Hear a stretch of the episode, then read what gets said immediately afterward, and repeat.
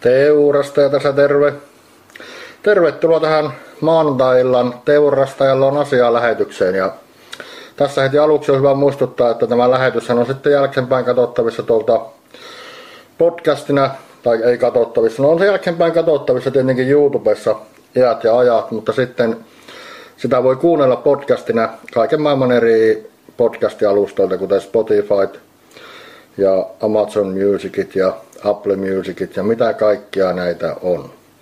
Mutta tänä iltana vetään livenä tämä lähetys ja aiheenahan meillä oli USDGC ja sitten Throw Pink Women Disc Golf Championship. Ja me luulen, että tai en luule vain tiedän, että me lähdetään kuule katsomaan näitä ensin lähiseltä läpi naisten kisoista ja että mitenkään siellä meni. Ja teurastajahan on kattonut ja seurannut näitä kisoja varsin tiivisti. Sanothanko näin, että on muutamat kisat vuodessa, mitkä on niin must, mitä haluaa ja mitä pitää katsoa. Ja yksi niistä kisoista on tietenkin meillä täällä, korostetaan vielä näin niin teurastaja ja suomalaisten näkökulmasta. Yksi tärkeä kisa on tietenkin SM-kisat Suomessa. Se on semmoinen, minkä aina haluaa nähdä ja katsoa. Sitten täällä Euroopassa pelataan European Open, se on toinen, mitä haluttaa seurata. Se on tärkeä kisa. Sitten aina parin vuoden välein pelataan EM-kisat, ne on kolmas, mitä on niin suomalaisen näkökulmasta erittäin mukava ja tärkeää seurata. Ja sitten, jos siihen otetaan vielä kaksi muuta tosi tärkeää kilpailua, niin on sitten maailmanmestaruuskisat ja USDGC. Eli viisi semmoista must-kisaa on, mitä tulee seurattua. EM-kisoja ei pelata joka vuosi, mutta ainakin joka toinen vuosi. Niin silloin tulee seurattua tietenkin niitä. Ja tuo USDGC on näistä kaikista kisoista MM-kisojen ohella niin ne suurimmat ja tärkeimmät kisat myös niin pelaajien näkökulmasta. Näin uskallan väittää. Ja siellä on myös isoimmat rahat jaossa yleensä, että nyt jaettiin USDGC voittaja sai 25 000 dollaria, kakkoselle 13 000. Naisissa summat oli vähän maltillisempia, jos en ihan väärin muista. En vielä niitä muistele, koska mä voin katsoa, mä täällä faktat ylhäällä. Naisten kisan voittaja sai 10 000 dollaria ja kakkonen 6 000, kolmoselle 4 000. Mutta nythän me voitaisiin lähteäkin suoraan tästä. Minäpä kurkkaan ensin nuo kommentit, eli saa ja kannattaa laittaa kommentteja sekä sinne Facebookin feediin että tuota, YouTube-feediin. Ne tulee kummakin tähän mulle heti näkyviin. Ja jos siellä on hyviä ja asiallisia kommentteja, niin totta kai näytän ne koko Frisbee Golf-kansalle tässä YouTube-lähetyksessä. Valitettavasti ne kommentit ei tietenkään näy sinne podcastien puolelle, mutta kyllähän minä luen ja yritän aina mainita, että se on kommentti ja kenen kommentti se sitten on.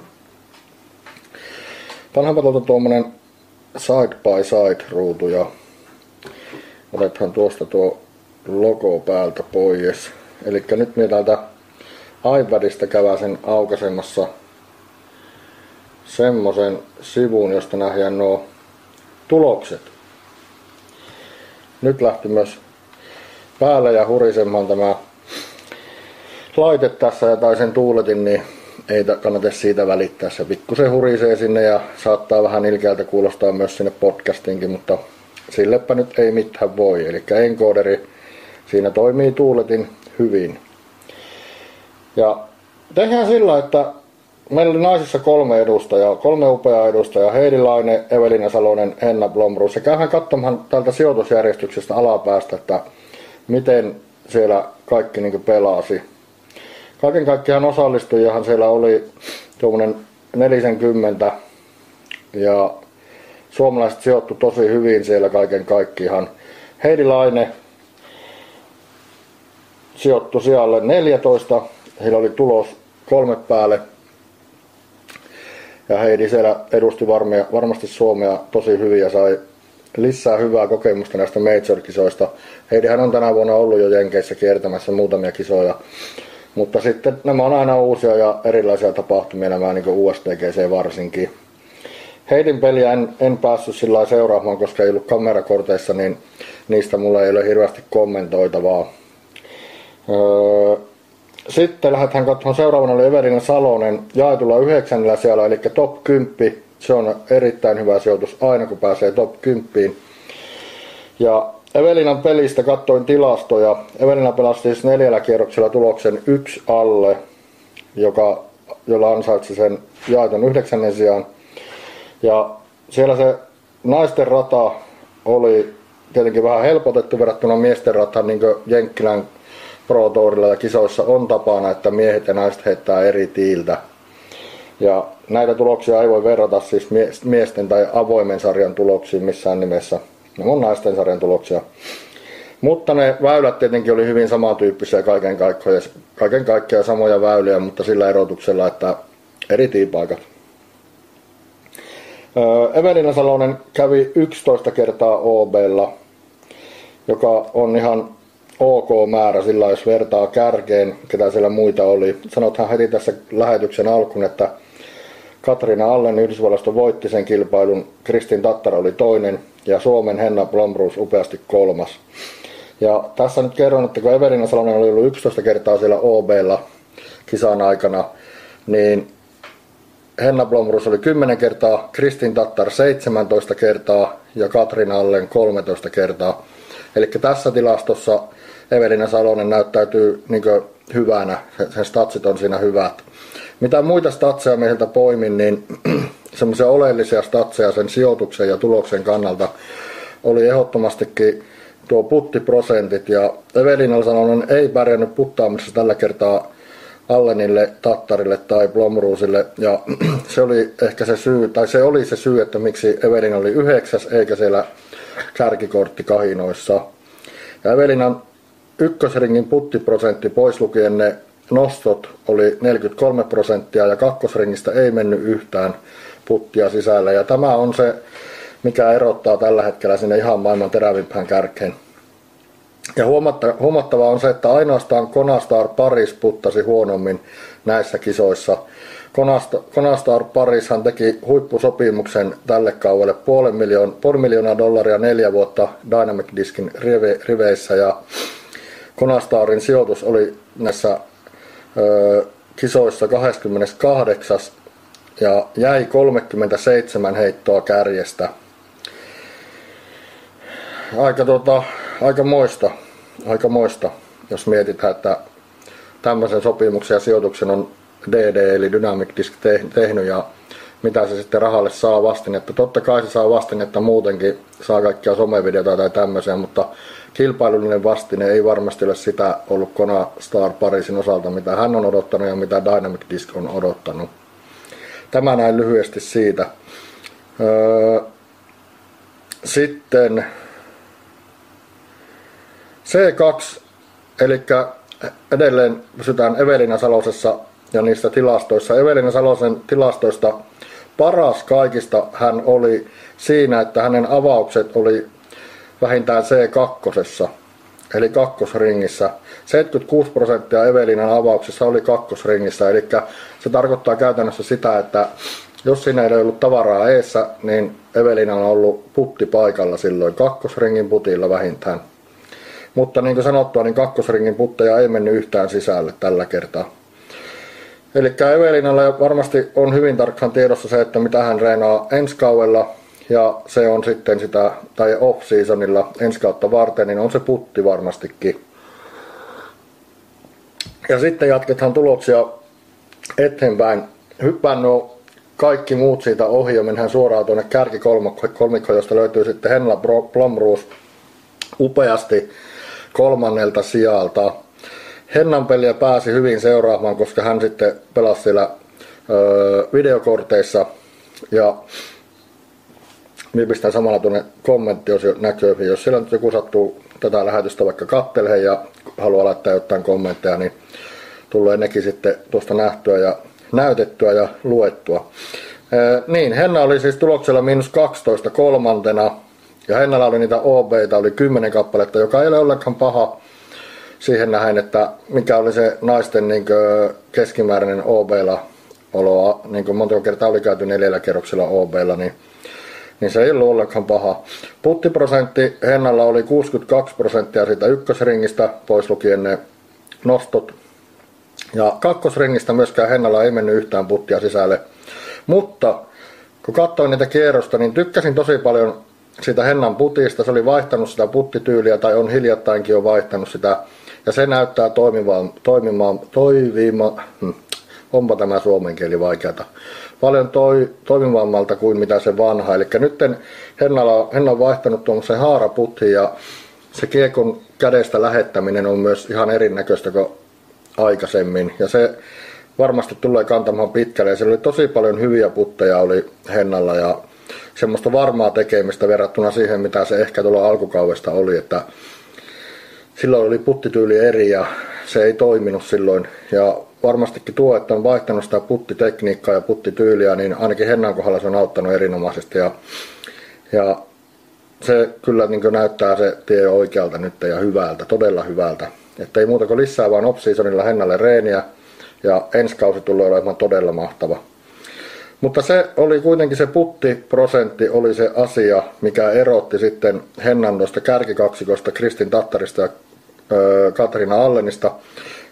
Ja tässä täytyy ottaa vielä se, se mainita, että Hennalla oli vain kymmenen niitä OP-käyntejä, joka verrattuna sitten vaikka Tattariin ja Allenin oli vähemmän, ja se on loistava homma. Eli, eli ne avaukset on pysynyt paremmin ja lähärit siinä pelialueella silloin.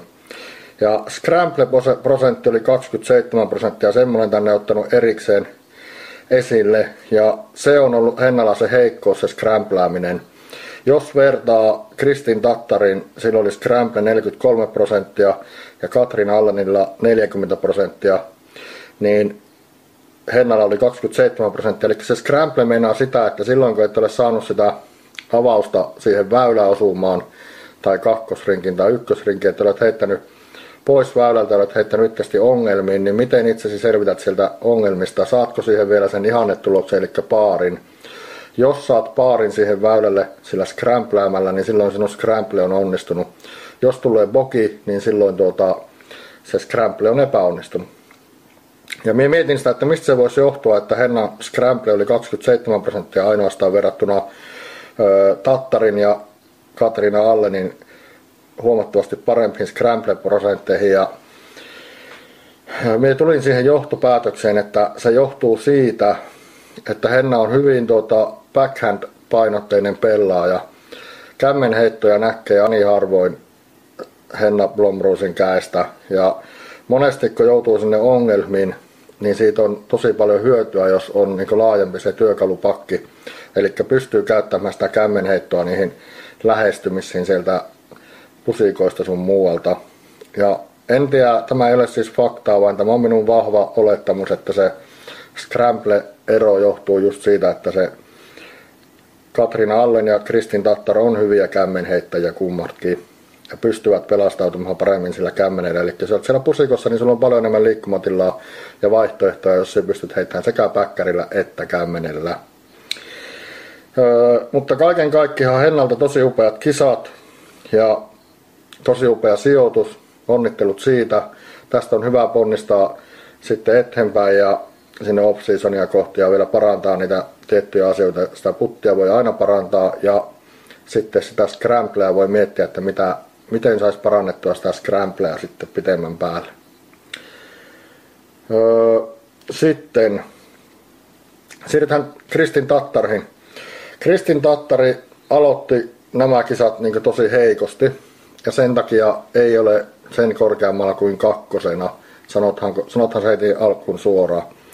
Eli eka kierroksella Kristini menetti jo niin ne asemat sieltä voitosta käytännössä, mutta kuitenkin pelasi niin hyvin loput kolme kierrosta, että nousi sinne kakkoseksi asti, joka on huima suoritus. Tattarilla oli selkeästi eniten OB-vierailuja tästä kärkikolmikosta, ja se näkyy se ensimmäisen kierroksen OB-vierailut just siinä. Ja sen takia Tattari ei voittanut näitä USDGC-kisoja tänä vuonna, vaikka voittikin jo maailmanmestaruuden aikaisemmin. Ja se oli se suurin ero sitten Katriina Allenin ja Kristin Tattarin välillä näin niin tilastollisesti. Puttiprosentit niillä oli kummallakin ykkösringistä samat kutakuinkin. Kakkosringistä Katrin Allen puttas selkeästi paremmin vielä kuin mitä Tattari, se näkyy prosenteista. Ja toinen asia oli se, että oli vähemmän OP-vierailu. Eli näihin ratkesi se USDGC-voitto tänä vuonna naisista. Tai ei se ole USDGC-voitto, vaan se oli nimenomaan se Draw Pink voitto tässä tapauksessa. Ennen vanhaa se oli US, US Women Disc Golf Champion. Ja semmoisen kisanhan Kristin Tattar on voittanut 2012, kun US WDGC, eli US Women Disc Golf Champion. Ja nyt oli tämä Troping Women Disc Golf Champion, että se oli muuttanut vähän nimeä, mutta käytännössä sama kilpailu kuitenkin. Ja Tattari sai, korjathan Katrin Allen sai sen 10 000 dollaria palkinnoksi ja Tattarille 6 000 dollaria ja Blomroosille 4 000 dollaria. Evelina Salonenkin sai 863 dollaria ja Heidilainen 575 dollaria kotia viemisiä. Ja tämä oli Katrina Allenille seitsemäs major-voitto. Ja niitä voittoja on tullut tuossa matkan varrella aika paljon, eli se seitsemän ei ole tullut niin samana vuonna tai niin paketoitunut samoille vuosille, vaan siellä on ollut aina niin lähes joka vuosi on tullut jotakin voittoja sieltä 2012 naisten US TGC-voitosta alkaen. Ja tämä voihan niin laskea, tämä oli toinen se naisten USDGC-voitto. Nimi vain on vaihtunut kilpailussa välillä. Eli Suomen naisilta upeaa tekemistä, hienoa näkyväisyyttä suomalaiselle frisbeegolfille. Ja Henna Plomruus on todella kova, se täytyy sanoa. Ja se puttiko alkaa nyt parantua, niin sakaa näkyä. Toivottavasti Evelina saa myös putin parannettua ensi kaudelle. Heidilainen varmastikin oli vielä vähän oppirahoja maksamassa, näin väittäisin. Sieltä löytyy myös pitkä drive, hyvä putti, hyvät lähestymiset, löytyy kämmentä, päkkäriä niihin lähestymisiin kumpaakin. Eli siellä on sitä potentiaalia myös Hennalla sitten. No mutta se oli tota siitä. Katsotaan mitä kommentteja on tullut. Niko Malinen siellä toivottelee, että iltaa teurasta ja iltaa sinne Nikolle. Sitten täällä on Kalle Kela laittanut, että onko mitään suosituksia talviputtireeniä varten? Eli olisiko suosituksia paljon reeniä viikossa kysymysmerkki. Esim. seitsemän kertaa viikossa tai enemmän tai vähemmän. No nyt varsinaisesti tässä lähetyksessä ei ole aiheena nämä talvireenit eikä talviputtitreenit, mutta laittakaa te muut sinne suosituksia kommentteihin että Kallelle sinne, että miten kansi talvella reenata puttia. Lähtisin itse siinä liikkeelle niin Kallena, että miettisin sitä talvea siltä kantilta, että mitä muita harrastuksia sulla on. Monipuolinen liikunta ja urheilu on aina nuorelle miehelle hyvä juttu. Tiedän, että Kalle on nuori vielä, juniori-ikäinen Eli monipuolinen liikunta ja urheilu on tärkeää. Sitten jos sulla on hyvä paikka, missä sä voit treenata sitä puttia, niin kannattaa ihan sitä treenata koko talvi. Ja kuinka paljon, niin se on siitä kiinni, että kuinka paljon jaksat sitä reenata. Puttia ei voi koskaan reenata liikaa. Putin reenaaminen voi olla vähän pitkäpiimästä, toiset sitä tykkää enemmän ja suurin osa vähän vähemmän. Eli jos itselle rakentaa sen tietynlaisen puttireenausrutiinin, niin siitä on varmasti hyötyä. Eli jos lähtökohtaisesti sulla on se paikka, missä reenata, niin miksei reenata vaikka joka päivä. Koska sehän se kehittää eniten. Paljon toistoja saat siihen ja saat rakennettua sen sinne lihasmuistiin sen oman putin. Ja tiedät mitä, mitä sä teet siinä putatessa. Tee aina kaikki samalla tavalla. Reenaa myös muita puttiasentoja kuin sitä sun lemppariputtiasentoa. Eli miten on niin polvelta, jos olet vaikeassa paikkaa, miten se pystyt reenaamaan, jos olet niin korkeassa polviasennossa niin sanotusti toinen polvi maassa. Semmoisia putteja, antsaa, hyssejä, kaikkia mahdollista. Laita vähän esteitä tielle. Tee niistä reeneistä semmoista, että, että se, siellä on mukavaa sulla ja siinä on vaihtelua. Mutta silti tähtäimenä se, että saat toistettavan putin. Ja varsinkin ne lyhkäiset putit, niin niistä kannattaa ehkä aloittaa. Se rakentaa sitä itseluottamusta ja sitä lihasmuistia. Mutta sitten ne pitemmät putit toisaalta, niin niitäkin pitää reenata. Lauri Grönruus on kommentoinut kans tänne, että Mielipide, että Gannon Boer ei missannut finaalikierroksella yhtään puttia alle 30 metristä. Siitä ei tarvitse sanoa mielipidettä, koska siitä on tilastot olemassa. Ja niitä käyhän kohta läpi tarkemmin. Vaihdetaan täältä ruutua täältä iPadista sillä tavalla, että hypäthän tuosta Drawing Women Disc Golf Championista tuonne USDGCn puolelle ja kelathan täältä uudiskista nämä tulokset tuonne ihan pohjalle asti niin saahan sieltä, lähdetään miehissä samalla tavalla liikkeelle kuin naisilla, eli täältä pohjalta asti. Ja sieltä meillä löytyy siellä 87 Christian Kuoksa Oulun lahja frisbee golf maailmalle. Christian Kuoksa kävi ensimmäistä kertaa nyt Jenkeissä ja ensimmäistä kertaa USDGCssä. Ja ennen kuin hän sinne lähtikin, lähtikin niin tuota, tuossa oli joku teurastellan asia lähetys tai joku vastaava, niin siinä kyllä sanoin ja ennakoinkin, että niin teurastajan odotukset Kristianin suhteen ei ole mitenkään korkeat, enkä aseta niitä korkeaksi itselle.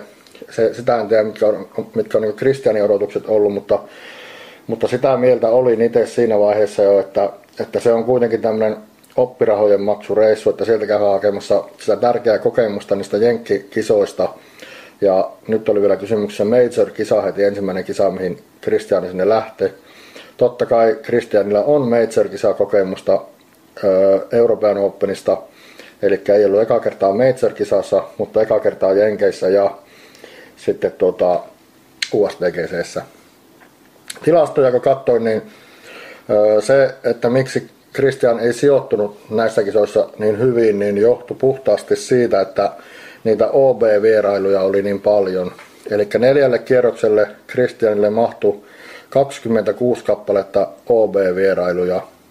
Ja se on tietenkin ihan liikaa, jos tuota, verrathan nyt suoraan siihen, että samalla neljällä kierroksella, kun Christian kävi 26 kertaa ob niin Niklas Anttila kävi 5 kertaa.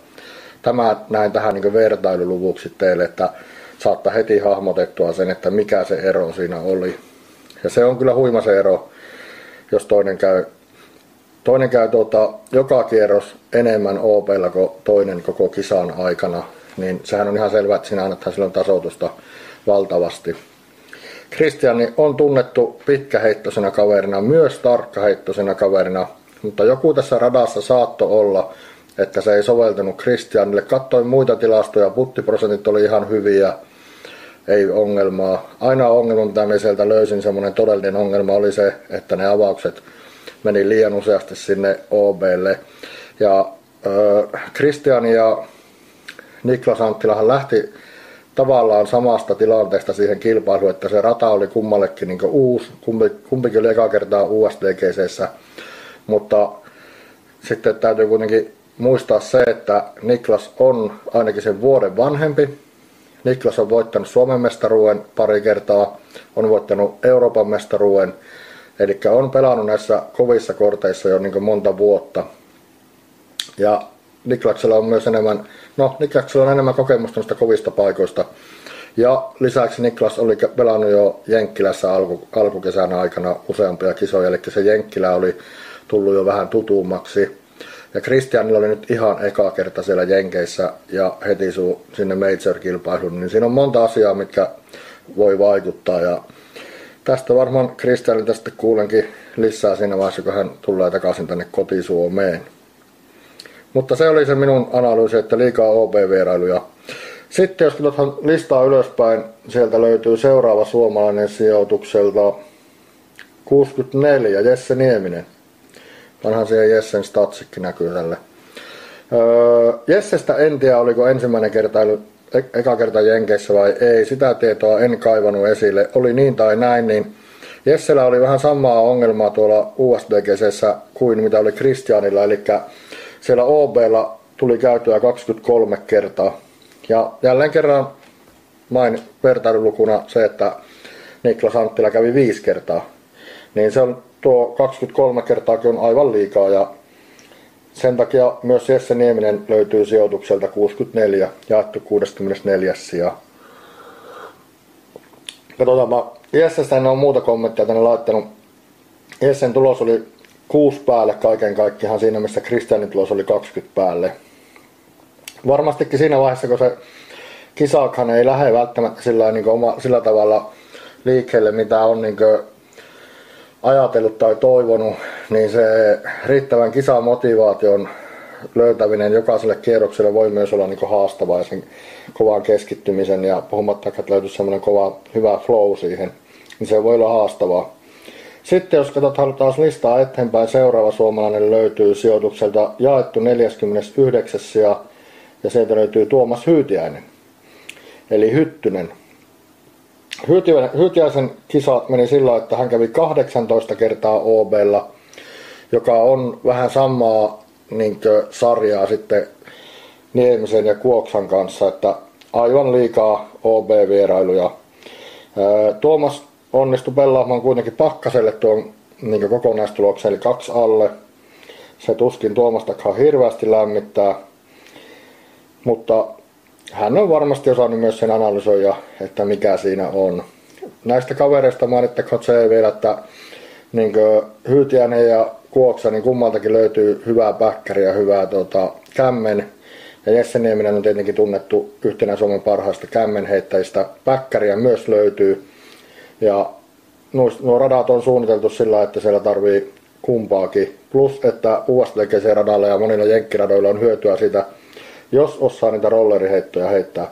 Mutta näiden herrojen peliä en enää päässyt katsomaan, koska eivät kukaan näistä kolmesta pelannut videokorteissa. Joten kelaathan eteenpäin. Ja seuraava nimi, joka tulee listalla vastaan, on Väinö Mäkelä. Miten meni Väinöllä? Väinöllä meni sillä että Väinö kävi vähemmän OBlla kuin nämä edelliset herrat. Eli Väinö kävi 12 kertaa OBlla. Siinäkin on liikaa, jos ajatellaan, että Anttila kävi 5 kertaa. Siinä on se ero, siinä on yksi ero, että miksi, miksi tuota Väinö oli niin paljon alempana, alempana tuolla listalla. Mutta sitten toinen juttu, mitä katsoin, niin Väinön puttiprosentti oli ykkösringistä pois lukien ne nostot niin 76 prosenttia ja kakkosringistä 28 prosenttia. Eli tuo kakkosringin prosentti alkaa olla jo sitä, mitä se vähintäänkin pitää olla, eli enemmän kuin joka neljäs menee sieltä. Mutta sitten se ykkösringin prosentti, 76 prosenttia, sehän ei tietenkään kerro kaikkea. Eli ykkösringissäkin olet voinut olla tosi hankalissa paikkaa. USTGssä oli monta koria suojattu sillä että siinä ykkösringissä oli paljon puita, ja, eli sulla ei ole sitä välttämättä suoraa puttimahdollisuutta edes siihen korhiin, eikä suoraa näköyhteyttäkään. Eli miehän voi tietää sitä, että minkälaista paikoista se Väinö Mäkelä on siellä joutunut tai päässyt puttaamaan. Mutta joka tapauksessa pitkässä juoksussa se prosentti kertoo siitä, että onko se putti ollut hyvä vai ei. Ja toisaalta itsehän sitä heitot heittää ne lähärit sinne tai avaukset siihen korille, että onko ne sitten jonkun puun takana justiinsa vai ei, niin itse ne on sinne heitetty kuitenkin. Eli Väneellä, Väneellä oli kyllä kovaa peliä paikkapaikoin ja aika ajoin siellä, mutta edelleen liikaa OB-vierailuita ja, ja sitten tuota, ykkösringin puttiprosentti ei ollut sitä, mitä Väinö Mäkelältä olisi voinut odottaa. Ehkä Suomen paras puttaa ja, ja silloin se olisi hyvä olla lähempänä sitä 100 prosenttia. Vaikka pelathankin neljä kierrosta, niin jos maailmalla haluaa näissä isoissa kisoissa, major-kisoissa pärjätä, niin se vaatii sen, että ykkösringistä pannaan putit pönttöön ja that's it. Ja kakkosringistä pannaan nykypäivänä myös kovalla prosentilla putit sisälle. Ja Mäkelän kakkosringin prosentti alkaa toki olla tosi hyvä jo, kun se on siellä 20, korjaan 28 prosentissa, eli enemmän kuin joka neljäs putti menee sisälle. Jees, Väinön, Väinöltä ootin itsekin enemmän, 28 jaettu sijaa, tulos 10 alle. Ei varmasti tyydytä ihan Väinö Mäkelääkään, mutta ei siitä sen enempää. Sitten seuraava suomalainen listalta löytyy Joona Heinänen. Sanottaisiko, että hieman yllättäen Joona Heinänen oli kaikista suomalaisista toiseksi kovin tässä avoimessa sarjassa USDGCssä. Ja katsothan onko Joonan yläpuolella yhtään, ei ole muita eurooppalaisia Joonan yläpuolella kuin Niklas Anttila. Ja sama homma, Väinö Mäkelän yläpuolella ei myöskään ole yhtään muita eurooppalaisia kuin suomalaisia. Eli ei se Väinö siellä aivan huonosti ole pelannut, kun kaikki, kaikki muut eurooppalaiset on voittanut, paitsi sitten Joona Heinäsen ja Niklas Anttilan. Tämmöisiä on aina hyvä ottaa huomioon. Jos oltaisiin oltu kisaa käyty vain eurooppalaisten kesken, niin siellä olisi sitten suomalaiset kärjessä podiumilla. Öö, Joona Heinänen pelasi ensimmäisen kierroksen tosi huonosti. Ja sen takia Joona ei ole tuon korkeammalla. Sitten alkoi niin kone lähteä käyntiin ja en tiedä kuinka monta kertaa Joona on käynyt Jenkeissä, kuinka monta kertaa Joona on käynyt USDGCssä, ei mitään tietoa. Mutta sen tiedän, että kyllähän tämä herra lämpeni siinä kisojen aikana hyvin ja alkoi tulla tosi kovaa tulosta. Siellä oli muistaakseni paras kierros 11 alle ja rataennätyshän näissä kisoissa pelattiin sillä, että se oli 12 alle. Eli se 11 alle oli jo melko kovaa, melko kovaa tekemistä, siis näin niin lievästikin sanoo sen asian. Ja Joona Heinäsellä näkyy nyt ne OP-vierailut 17 kappaletta lähinnä siinä, että se ensimmäinen kierros, siellä tuli sitten vierailtua ilmeisesti sen verran huolella, että se kokonais-OP-määrä oli noin korkea. Joonan puttiprosentit oli ykkösringistä 90 prosenttia, joka on jo kovaa luokkaa. Kakkosringistä 20 prosenttia on sitä hyvää kovaa luokkaa sekin. Ja varmastikin Joonaksella harmittaa jälkeenpäin se, että se eka kierros ei lähtenyt sillä lailla käyntiin kuin ne muut kierrokset, koska se sijoituskin olisi ollut sitten huomattavasti paljon parempi. Nythän se oli jaettu 19 sijaa, eli top 20, sekin on aina kova juttu majoreissa, top 20 toki. Ja tulos oli se 14 alle. Joonaksen peliä en päässyt näkemään myöskään videokorteista, niin siitä en osaa sen enempää sanoa. Sitten mennään listalla ylöspäin, mennään tuonne top nelossen, eli ketä siellä pääsi niin neljän parhaan joukkoon. Kilpailunhan voitti kaikki sen niin Canon Boer, Niklas Anttila oli toinen, Calvin Heimburi kolmas, Paul McBetti neljäs. Ja öö, Paul McBettillä oli 11 OB-vierailua, kuten myös Calvin Heimburilla. Niklas Anttilalla vain 5, Cannonbourilla 9. Eli näissä OP-vierailuissa Niklas Anttila oli kyllä suvereenin hyvä, että se ei sinne turhaa heitellyt. Jos vertaa näihin neljään muuhunkin kaveriin tässä kärkinelikossa, niin niillä oli kaikilla se 11 ja Buurilla 9 OP-vierailua. Puttiprosentteja, jos katsothan, niin se kertoo taas lisää asioita. Eli Paul McBethin puttiprosentti ykkösringistä 97 prosenttia. Se alkaa olla sitä, mitä pitää olla silloin, kun pelataan majoreissa titteleistä ja voitosta. Eli siellä ei, ykkösringistä ei saisi pahemmin missailla. Kakkosringin prosentti, kuunnelkaa, 40. 40 prosenttia kakkosringistä pönttöön. Se on se majorin voittajien taso. Eikö ole hurja? Kyllä. Calvin Heimburi heitti pari heittoa vähemmän kuin Paul McBeth ja sijoittui kolmanneksi. Myös Heimburin puttiprosentti ykkösringistä 96 prosenttia ja kakkosringistä 38 prosenttia. Eli hyvin vastaavat luvut kuin mitä Paul McBethillä. Aivan hurjaa puttaamista. 96 ja 97 prosenttia näillä kolmannella ja neljännellä ykkösringistä ja kakkosringistä 38 prosenttia ja 40 prosenttia. Se on kova jos haluat pärjätä maailman kovimmissa frisbee-golf-kisoissa, niin silloin pitää putata myös kakkosringistä hyvällä prosentilla. Öö, vertailuksi otetaan tähän vielä kilpailun voittaja Cannonbourin puttiprosentit ykkösringistä 90 prosenttia ja kakkosringistä 38 prosenttia. Eli hyvin, sama, hyvin lähellä samaa kuin mitä oli Heimburilla ja Macbethillä Eli puttiprosentit ja OPV näillä kolmella kaverilla aika lailla samaa luokkaa. Ja Niklas Anttilan puttiprosentti ykkösringistä 85 prosenttia, kakkosringistä 39 prosenttia. Eli jälleen kerran kakkosrinki aivan sitä maailman kovinta huippua siellä 40 prosentissa, niin kuin näillä kaikilla neljällä kaverilla. Todella kovaa tekemistä kakkosringistä.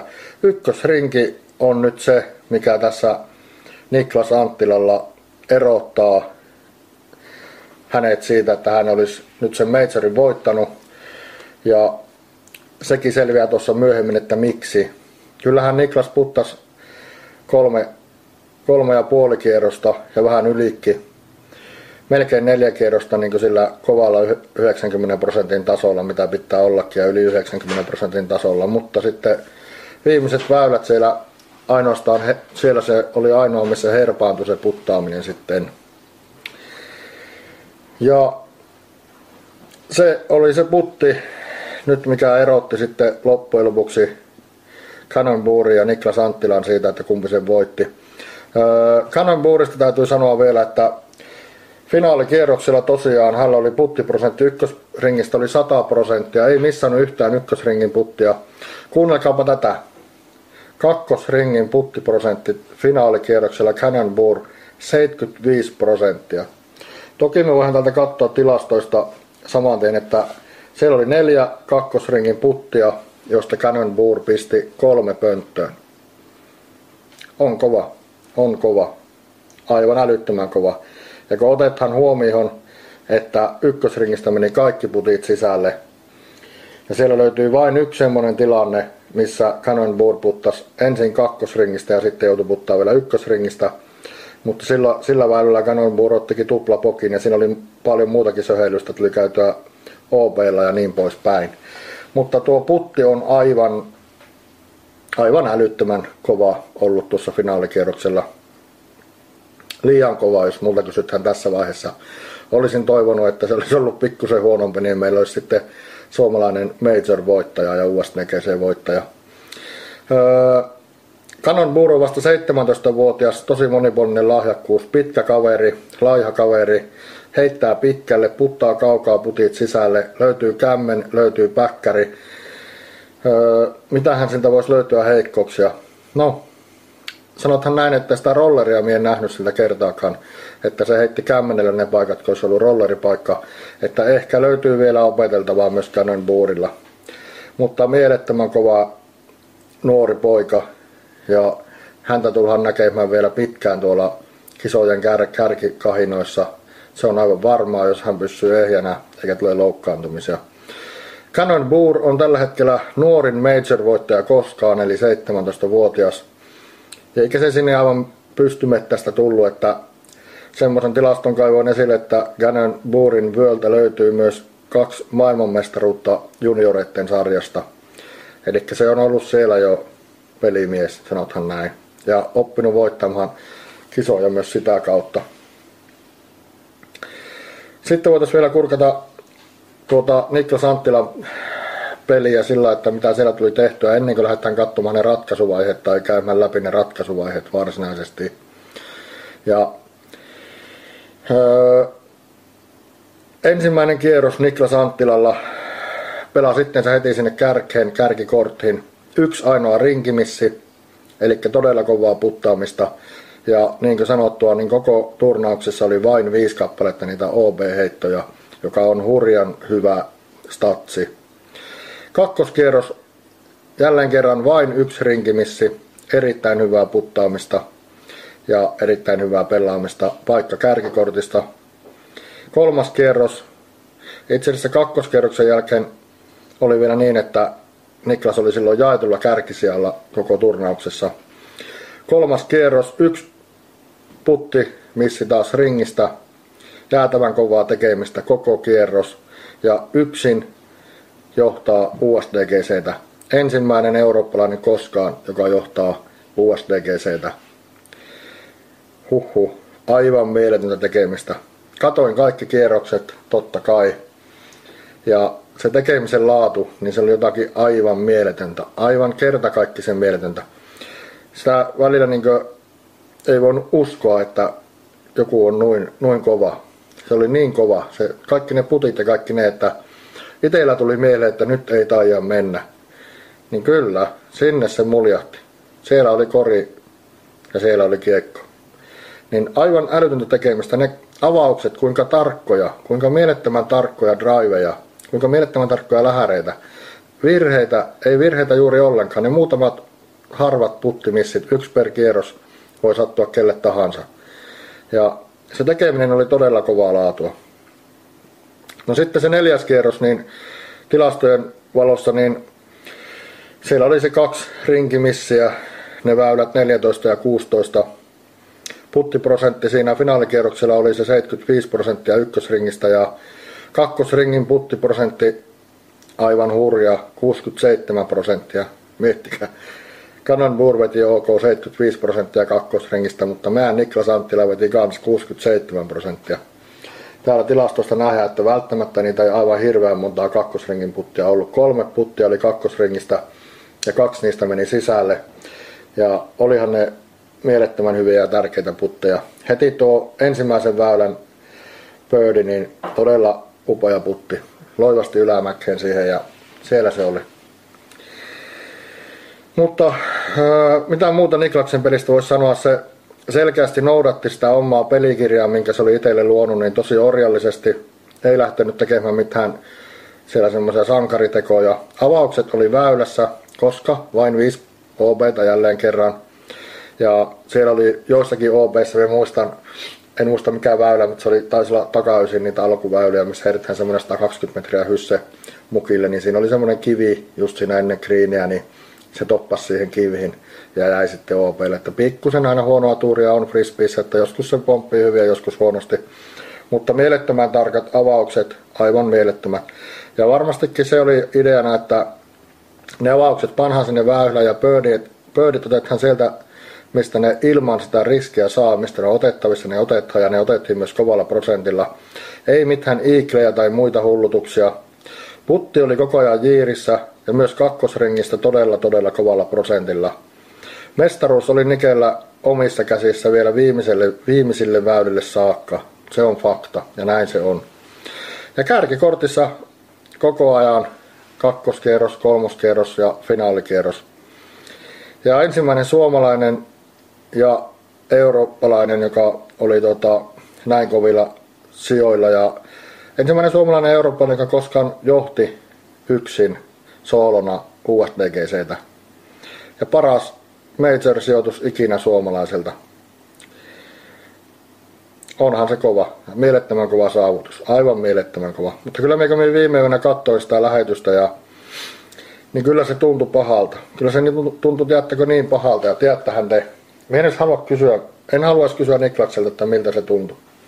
Se oli varmaan hänen elämänsä karmeimpia hetkiä ne viimeiset väylät siinä, mitä tuli, mitä tuli tehtyä.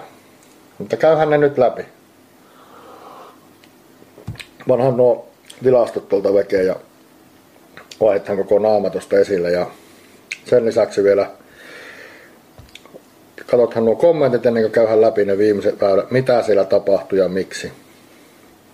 Tänne on tullut kommentteja. Öö, Niko Malinen on kommentoinut, että hieno kisa kaikilta pelaajilta. Lähellä se oli Nik- Niklaksen voitto. Todella lähellä. Huhhuh. Korhosen Timo kommentoi, että vähän meni kuoksella vihkoon. Harmi. No, mie niin kuin sanoinkin silloin ennakkoon, että se on oppi, oppirahojen maksureissu ihan, ihan takulla ja näin se taisi olla. Ja se, että jos ei mene, jos käy siellä Montun pohjalla, niin se monesti on sitä parasta oppia ja asioita oppii käsittelemään ja niistä oppii niistä huonoistakin kokemuksista jotakin. Ja jos niistä ei opi, niin sitten ei mistä. Mutta lähdetäänpä katsomaan se, mitä siellä tapahtui lopussa. Ratkaisuhetket USBGC 2022. Ja oikeastaan se alkoi sieltä takaysiltä. Siihen asti oli ollut tasasta 12 väylä. Siinä me kiinnitin huomiota ensimmäisen kerran esimerkiksi Cannonbourin ajankäyttöön. Näissä major-kisoissa ja näissä Pro ja oikeastaan missään, niin ei hirveästi puututa siihen ajankäyttöön. Toisin kuin Euroopan Openissa puututtiin tuota Nikola Castron ajankäyttöön, joka on siis sääntöjen mukaan ok, mutta hyvin harvoin täällä niin pelaajat puuttuu siihen, että Euroopan Openissakin siihen puuttu sitten toimitsija.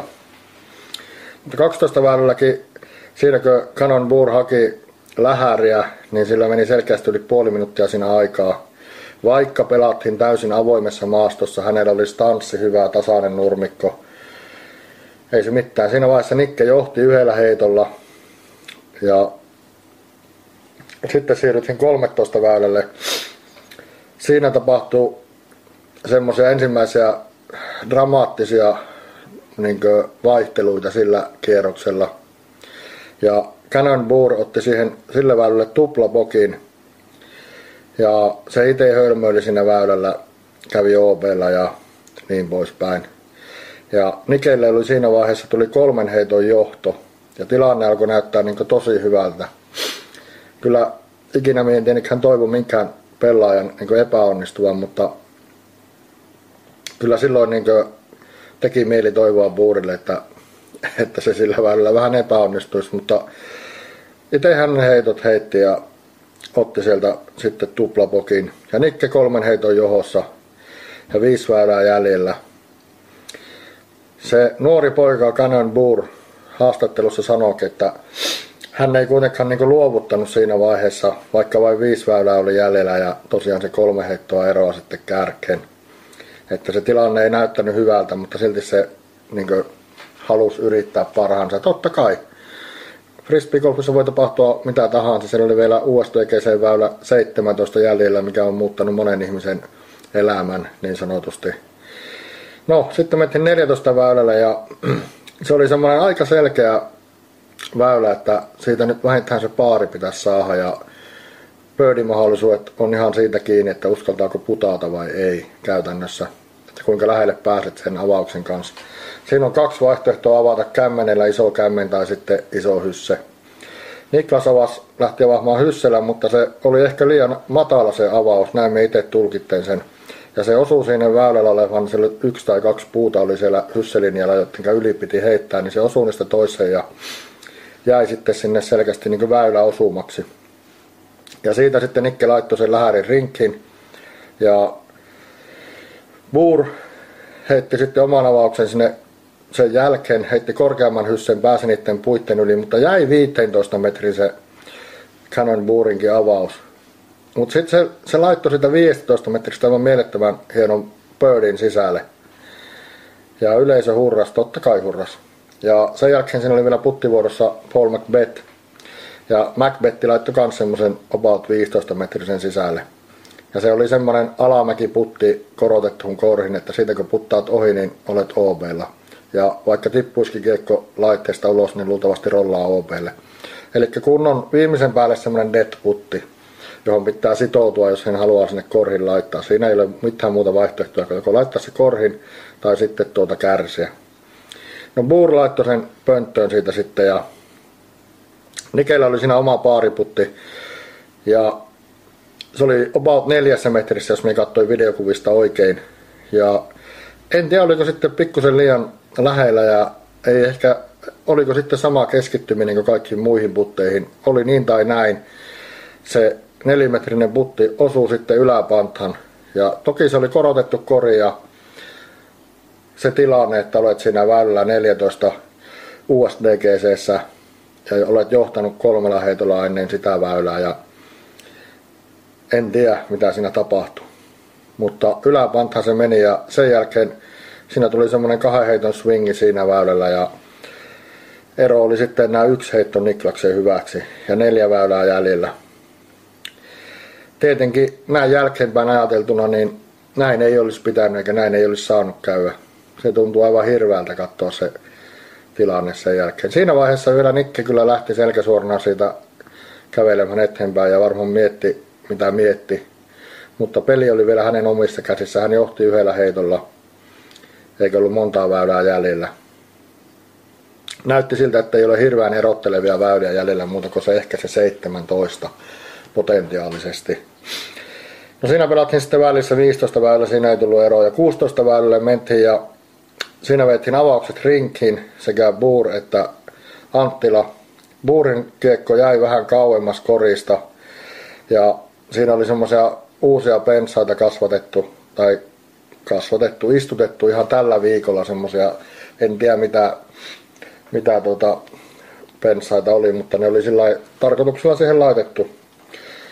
Tuossa oli suorassa lähetyksessä mainitti tuo Philo Prathwaite, että kun se oli käynyt aikaisemmin siinä reenailemassa, niin niitä pensaita ei siinä vielä ollut, mutta kisaviikolla ne oli. Eli ne oli ihan tuoreet pensat siihen tarkoitukseen laitettu. Ja Cannonboorin ne oli vähän eessä ne pensat, niin se joutui korkeasta polviasennosta venyttämään ja puttaamaan. Ja se pisti sen birdin siitä pönttöön. Niklas Anttila oli vähän lähempänä ja sillä oli, vähän, oli parempi linja selkeästi, että Nikke pystyi puttaamaan sitä sillä omalla puttityylillä. Ja jotakin siinä tapahtui siinä putissa. Sitä ei moni tiedä ja harva arvaa, mutta fakta on se, että se putti meni vasemmalta alarauan päältä ulos. Eli se ei käynyt koskaan ketjuissakaan. Ja väitän, että jos niinkö Niklas Anttila puttaisi hallissa tai kotipihalla tai missä tahansa stressittömästi vastaavia putteja ja keskittyisi, niin 49-50 menisi korhin. Ja nyt oli se yksi, mikä ei mene syystä tai toisesta ja se tuli ulos. Ja sen jälkeen oltiinkin tasatilanteessa 16 väylän jälkeen. Väylälle 17 tietenkin siellä hirveät paineet. Kaikki tietää, mitä siellä on joskus tapahtunut siellä väylällä 17. Jos joku katsojista tai kuuntelijoista ei tiedä, niin se on semmoinen saariväylä, missä on heinäpaalit etupuolella ja heinäpaalien yli pitää päästä sinne saareen sillä avausheitolla. Ja siellä saaren takalaajassa on vesi OBna. Ja siellä on, se on semmoinen väylä, mihin kämmenheittäjällä on etu heittää. Siinä suurin osa pelaa varmasti semmoista seittyä peliä, että reilusti sinne Sahreen kakkosrinkkiin ja sieltä sitten vähän sen fiiliksen mukaan, että uskaltaako putata vai ei. Se kori sijoitetaan nimittäin yleensä aika lähelle sitä heinäpaalia, eli sitä etureunaa.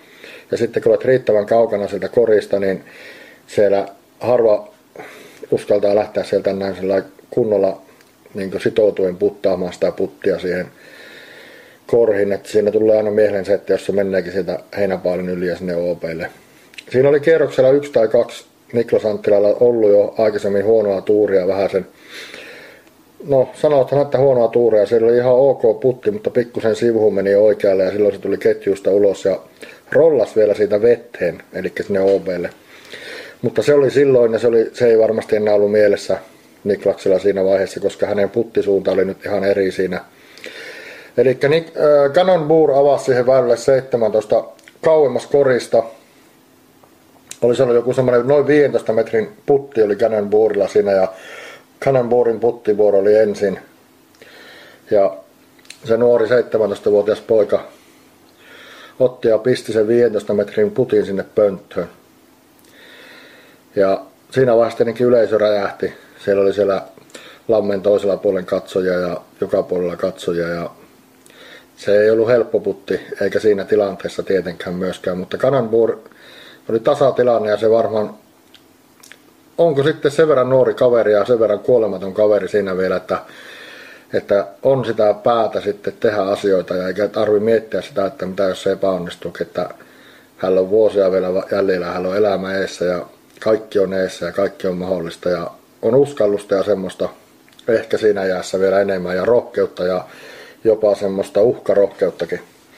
Mutta joka tapauksessa Cannonbur niittasi sen 15 metrin, obat 15 metrin putista sisälle. Ja sitten tuli Niklas Anttilan vuoro ja Niklas oli noin, se oli kakkosringissä, olisiko ollut joku 11 metriä. Ehkä saattoi olla 12, mutta ainakin 11 metriä ja se putti siinä sitten. Siinä oli varmasti täytyy olla kokeneella kisapelaajalla ja Euroopan mestarilla, Suomen, moninkertaisella Suomen mestarilla, kaiken Euroopassa voittaneella pelaajallakin. Eka kertaa USDGCssä tasatilanne väylä 17 olet puttaamassa. Kaveri on laittanut birdin pönttöön ja sulla on niin pakko laittaa sitä birdi, koska enää väylä 18 jäljellä, josta on helpompi ottaa se birdi. En tiedä mitä siinäkin tapahtui. Edellinen putti pari väylää aikaisemmin oli mennyt vasemmalta selkeästi ohi. Itse asiassa edellisellä väylällä oli mennyt vasemmalta putti ohi ja korjastui sitten sitä vasemmalta mennyttä puttia Niklas Anttila siinä vai mitä siinä tapahtui, mutta väylän 17 puttia meni sitten kokonaan laitteesta oikealta ohi. Ja se hetki tietenkin, kun itsekin katsoi sitä lähetystä, niin se tuntui siltä, että, että se niin ei voi olla totta. Se oli niin unreal. Mikä siinä suomeksi joku parempi sana, en tiedä, mutta me uskallan väittää, että siinä hetkessä niin kuin, sen putin jälkeen niin kuin, öö, Niklas Anttilankin niin kuin, henkinen elämä niin romahti sillä hetkellä. Ja totta kai hän niin kokeneena kisaajana tiesi, että mitä se tarkoittaa se putti. Ja 20-vuotias nuori mies, niin, niin, niin on se ollut varmasti kova paikka, hirveä paikka. Se tietää koko Suomi seuraa, koko maailma seuraa, koko Friban maailma seuraa ja hän on pelannut melkein neljä täydellistä kierrosta ja tullut ehkä, keri, ehkä jo on uskaltanut ajatellakin sitä jossakin välissä, että tästä voi tulla jotakin. Ja olisihan se ollut kova juttu voittaa USTG se ensimmäisenä eurooppalaisena, ensimmäisenä suomalaisena. Mutta se, se putti, niin siihen käytännössä päättyi se taistelu. Aina voi tapahtua mitä vain, eikä saa luovuttaa, kun niin kauan kun peli pelattu loppuun ja yksi väylä oli vielä jäljellä, mutta, mutta tota, kyllähän se niin romahti se juttu siihen. Ei, ei sitä pääse mihinkään. Se oli aivan hirveä katsoa sitä ja jos jossakin minä en olisi halunnut olla silloin, niin Niklas Anttilan kengissä kyllä, että en voi niin kuvitella kuinka pahalta se on sillä hetkellä tuntunut. Se Niklas Anttilan markkeri, missä oli Suomen lippu, se ta- taipu Niklaksen käsissä aika nopeasti niin kahteen osaan. Ja se ehkä kertoo jotakin siitä, että, että sitä energiaa piti johonkin päästä purkamaan, mutta ei vain pystynyt purkamaan siinä. No, sitten vielä 18 molemmille Birdia, nimet lehteen ja nimet historia. Se oli hieno, ehkä hienoin turnaus, mitä olen ikinä kattonut ja seurannut mistään ja totta kai suorana lähetyksenä kaikki. Ja, mutta silti siitä jäi semmoinen huono maku suuhun, että se käsikirjoitus oli väärä. Mutta jos palathan ajassa taaksepäin ja mietithän sitten tuota, mitä tapahtui alkuvuodesta Yhdysvalloissa – sitä ei välttämättä kaikki hoksaa eikä muistakaan. Mutta Las Vegas Challenge, siellä oli suomalaisiakin mukana ja se oli niitä kauden ensimmäisiä, ellei ensimmäinen niin Pro Tourin osakilpailu. Ja siellä sitten oli tämmöinen nuori mies, 17-vuotias. Oliko silloin täyttänyt 17, en tiedä, 16 tai 17-vuotias kaveri kuin Cannon Boor. Pelasi aivan mieletöntä peliä siellä Las Vegasissa ja se pelasi siellä itteensä kärkikortteihin ja sitten kun oli pelattu 18 väylää, niin siellä oli semmoinen kaveri kuin Drew Gibson. Senkin kaikki tuntee. Gibson on tehnyt kovan luokan sopimuksen, miljoonan sopimuksen omien sponsoreiden kanssa. Ja Drew Gibson otti ja voitti sen turnauksen Cannonballen nenän edestä. Siinä oli käsikirjoitus, näytti jo siltä, tämä nuori, nuori kaveri tulla ja ottaa ja voittaa sen kilpailun menneen tulleen palatessa. Mutta niin vain siellä vanhempi konkari, ei se mikään vanha ole se Drew Gibsonikaan, mutta Drew Gibson otti ja, otti ja poimi tuota sen kirkkaamman titteliseltä itsellä ja kyllä sen vielä muistan, kun Gannonbour itki siellä sitten. Itki tietenkin, tunteet purkautui ja odotukset oli kasvanut kovaksi siinä turnauksen aikana. Kaikki oli mennyt hyvin ja nuori mies pelannut erittäin hyvin siellä ja sitten kuitenkaan ei saanut sitä mitä halusi, niin ehkä se oli vähän sitä, että tota, nyt se sitten sen sai. Ja sai vielä vähän enemmän. Se sai sen, mitä se oli koko elämän tai koko nuoruutensa niin haaveillut. Sitä asti, kun oli frisbeegolfia harrastanut ja kilpailu, eli USDGC voitosta. Amerikkalaisena väittäisin, että se, hän niin arvottaa sen USDGC-voiton vielä korkeammalle kuin mitä vaikkapa maailmanmestaruuden, mahdollisen maailmanmestaruuden. Täältä meidän suomalaisten näkökulmasta voi asia olla toisin, että maailmanmestaruus on kovempi juttu kuin USTGC-voitto, mutta Jenkkilässä se saattaa olla vähän toisin. Ja no, nyt voi kyllä sen sanoa, että Cannonburilla ei enää harmita se, ei pennin verta, että hän ei voittanut Las Vegas Challengea. Hän on USTGC-voittaja. Mutta se oli yksi asia, mikä tuli tuossa miehelle, että nyt jos olisi Cannonbur hävinnyt tuon USDGsenkin, niin käsikirjoitus olisi ollut tälle vuodelle Cannonburin osalta aika huono. Mutta nyt se käsikirjoitus oli tällä kertaa huono niin kuin meidän suomalaista ja Niklas Anttilan osalta. Minkäs teet? Mutta Niklaksen aika varmasti tulee, näin uskaltaa sanoa.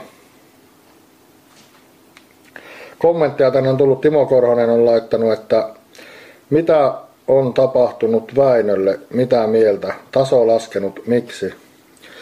Mie en usko, että Väinölle on varsinaisesti mitään tapahtunut tai että edes taso on laskenut. On Väinö pelannut tosi hyviä kisoja Jenkeissä nyt varsinkin loppukaudesta. Alkukaudesta oli jotakin, jotakin juttua, mitä tota, en lähde arvailemaan, että mitä siellä on ollut. Sitä kertoo, jos kertoo, että miksi alkukausi meni miten meni, ja onhan sitä vähän valottanutkin matkan varrella. Mutta loppukaudella, loppukaudestahan Väinö on ollut tosi kova. Ei se ei siellä, minä että siellä mitään on niin tapahtunut. Se, että nyt näytti siltä, että puttiprosentti oli tavallista huonompi kuin mitä oli, niin jopa Väinö Mäkelällä se joskus voi olla huono. Ei Gannonburgika ole joka kisaa voittanut tänä vuonna, vaikka se voitti USDG sen. Ei Niklas Anttilakka voita kaikkia kisoja, vaikka se on voittanut Suomen mestaruuksia ja Euroopan mestaruuden. Että ihmisiä on nekin. Gannonburgista tuntuu kyllä välillä, että se ei ole edes ihminen, se on niin se oli kyllä niin kova, ne putit oli jotakin aivan käsittämätöntä. Mutta minä luulen, että tältä vuodelta on niin aika hyvin nyt pureksittu läpi tuo USDGC. Mie en, nyt heti en muista, että oliko mulla täällä niin agendalla yhtään mitään muuta sanottavaa tästä.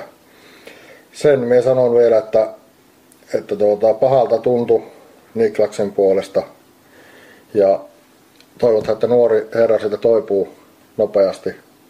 Ja jonakin päivänä hoksaa sen tuossa off-seasonin talven pimeänä tunteina, että hoksaa sen, että kuinka kova se saavutus kuitenkin oli. Ja hoksaa sen, että kukaan muu suomalainen tai edes eurooppalainen ei ole ikinä pystynyt siihen. Mulla on itse asiassa täällä jotakin tilastoja, mitä voitaisiin vielä vilkasta ja kertoa myös sinne podcast-kuulijoille. Mistähän tuosta näytön, näyttö taas sillä, että sieltä nähdään. Tämmönen sivusta löytyykö Statmando. Täältä löytyy muun muassa Majorien äh, statsit ja tässä mä oon avannut tähän niin MPOn statsit sitten.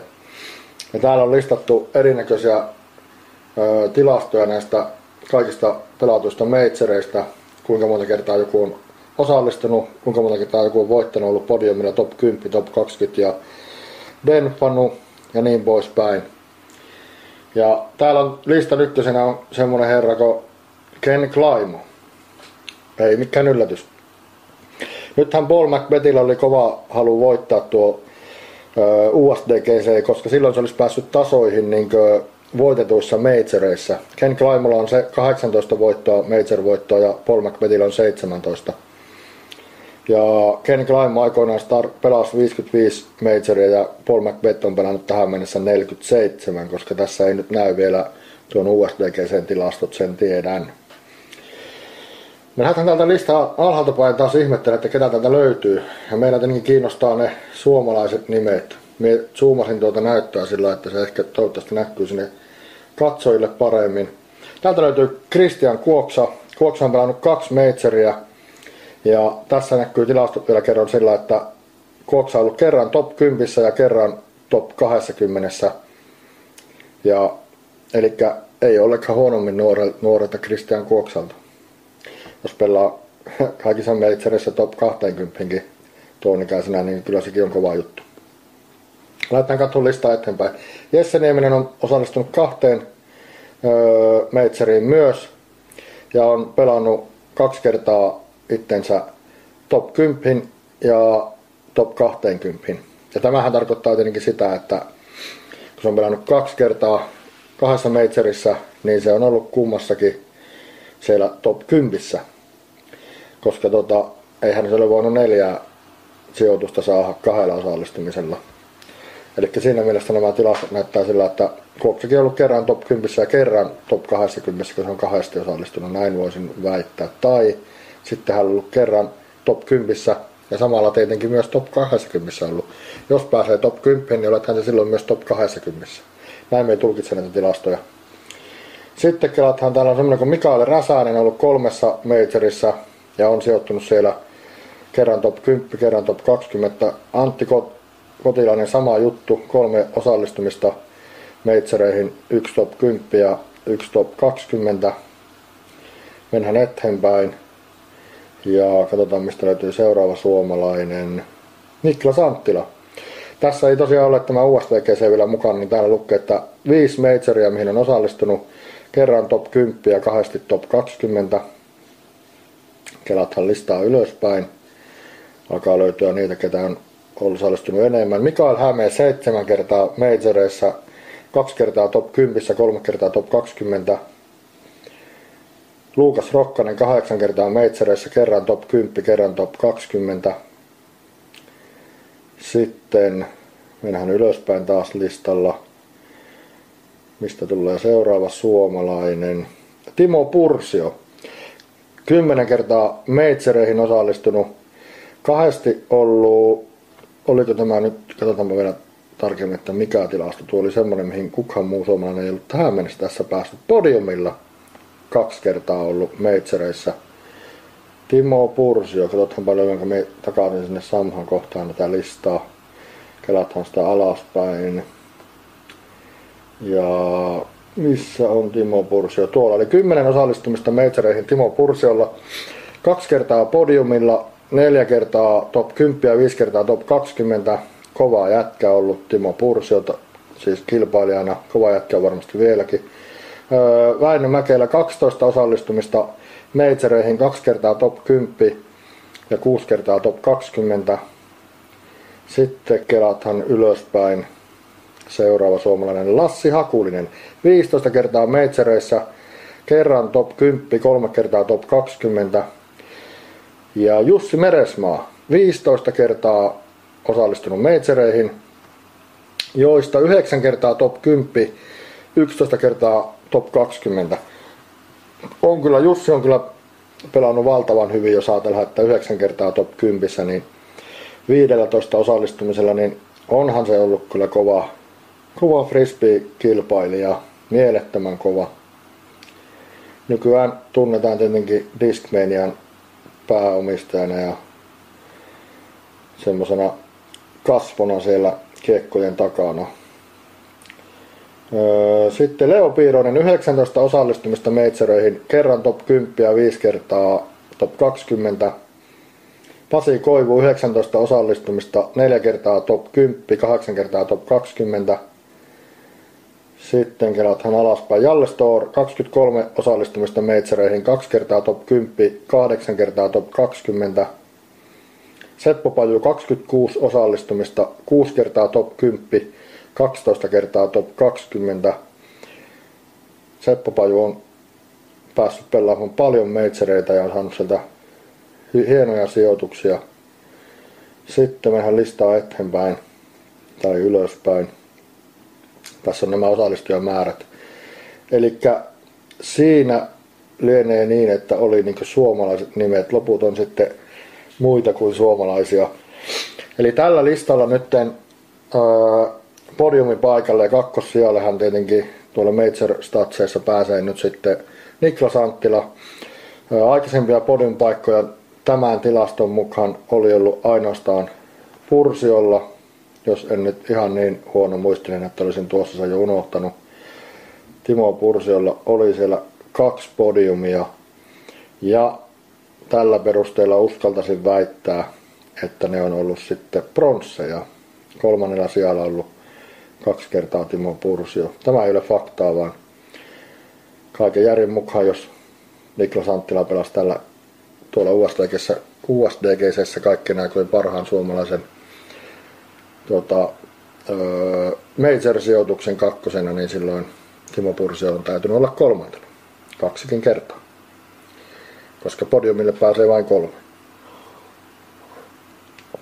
Täältä löytyy täältä listan kärjestä, jos katsothan vielä ketkä on niin eniten voittanut meitsereitä, niin joo, Ken Climo 18, Paul McBeth 17, Dave Feldberg 7 kappaletta, ja Ricky Weiselti 6 kappaletta, Barry Schultz 5 kappaletta, Nate Doss 4 kappaletta, Phil Susterik 4 kappaletta, Avery Jenkins 3 kappaletta, Steve Rico 2 kappaletta, Nicola Castro 2 kappaletta ja Sam Ferrans 2 kappaletta ja Harold Duval 2 kappaletta. Siinä on niinku kärki, voitaisiin näin sanoa. Siellä nämä kaksi herraa erottuu selkeästi muista. Ken Climo, joka ei toki enää tänä päivänä pelaa ja sitten Paul McBeth, joka pystyy edelleenkin voittamaan meitsereitä. Tämmönen lähetys meillä oli tällä kertaa. Ilmeisesti on äänet kuulunut hyvin ja toivottavasti on myös kuvastakin näkynyt jotakin. Ääniä millä ole tässä paljon kuunnellutkaan, mutta kuunnellaan nyt tässä lopuksi vielä. Näyttää, että mulla on saattanut olla välillä useampikin mikki päällä. Mutta ei se varmaan haittaa. Kaksi mulla on tässä kameroita ja mikrofoneja on käytännössä kans kyllä kaksi tai saattaa olla kolmekin, jos tuossa toisessa kamerassa on mikki päällä, ei pitäisi olla. Mutta joo, tämmönen tällä kertaa teurasteella asiaa. Ja asiaa ja faktaa puhuttiin taas tällä kertaa. Ja seuraavasta lähetyksestä ei ole tietoa. Sehän tulee sitten, kun on taas jotain asiaa. Ei näitä sekuvain tehdä, vaan asiat edellä. Ja tässä on reilu tunti nyt jappastu. Kurkathan vielä, ettei edes tullut viime hetken kommentteja sinne, ettei ne jää tästä julkaisematta.